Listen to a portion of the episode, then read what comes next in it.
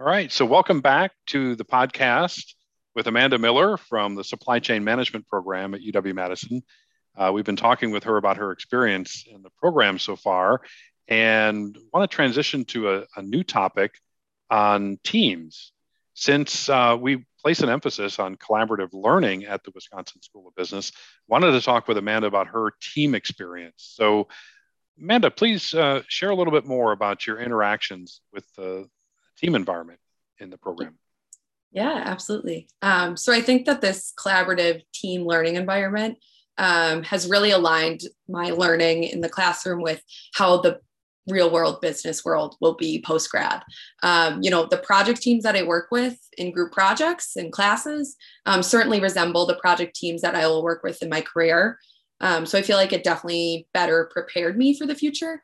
Um, and then I've also learned so much from my peers um, throughout this program. You know, it's made up with students from different countries, cultures, fields, um, ages, and there's a really diverse, um, you know, set of people in the Grainger community. Um, so I feel like I've really gotten a much more immersive experience with this collaboration.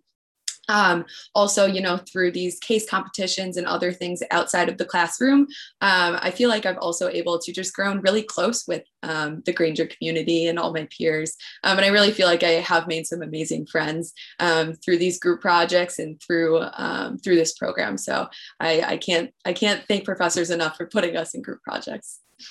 Fantastic. Well, it's certainly great to hear that the experience has been positive and sounds like you may have some lifelong friends uh, as a result of going through this program. Absolutely. So that's fantastic. It's great to hear the positive results. Well, thanks so much for sharing your experience in teams. Uh, we certainly appreciate you taking a few minutes today.